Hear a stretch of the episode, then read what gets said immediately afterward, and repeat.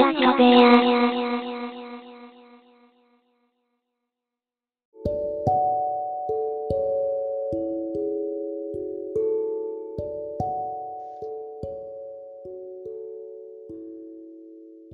こんばんは。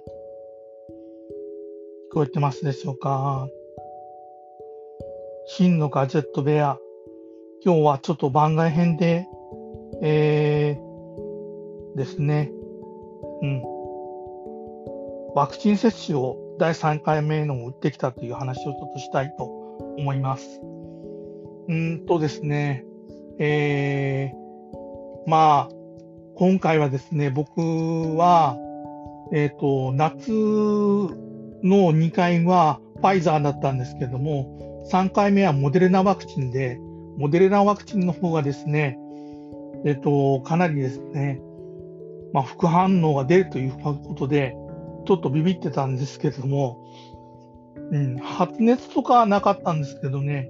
肩周囲炎っていうんですかね、と、まだ、あまたあの体のだらさというか、慢性的な、あの筋肉痛がですね、ちょっと残ってるタイプなんで、それが強くなって、なかなか起きれる状態じゃなくなってですね、えー、頭痛も出るしですね、ちょっともう、5日の日に行ってきたんですけれども、うん、月曜日のですね、今日の昼過ぎぐらいまでですね、かなり苦しんでました。うん。まあ、あのー副反応というのは、もっと僕、医療人なんで、ちょっと言わせてもらいますけれども、人によってだいぶ違うんですよね。発熱がものすごく出あの出てですね、大変な人もいるし、あのあんまりですね、副反応が出ない人もいるし、ということで、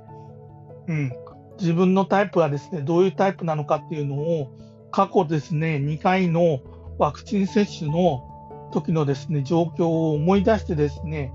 対処してもらったらいいなと思います。そうしないとですね、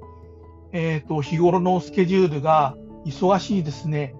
サラリーマンとかですね、自営業の方とかですね、学生さんの方とかですね、いろんなあの皆さん活動があると思いますけれども、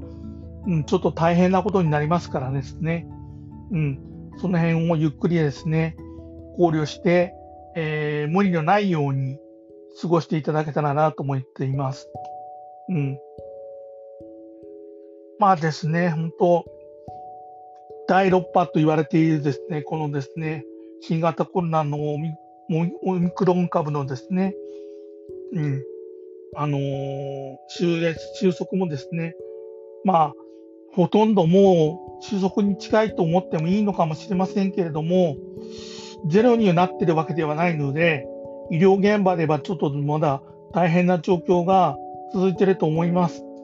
と、元医療人ですけれども、皆さん、あの、そのことをですね、よく知ってておいてほしいなと思っています。うん。まあ今日はちょっとですね、短いですけれども、これぐらいで終わりたいと思います。はい、どうもありがとうございました。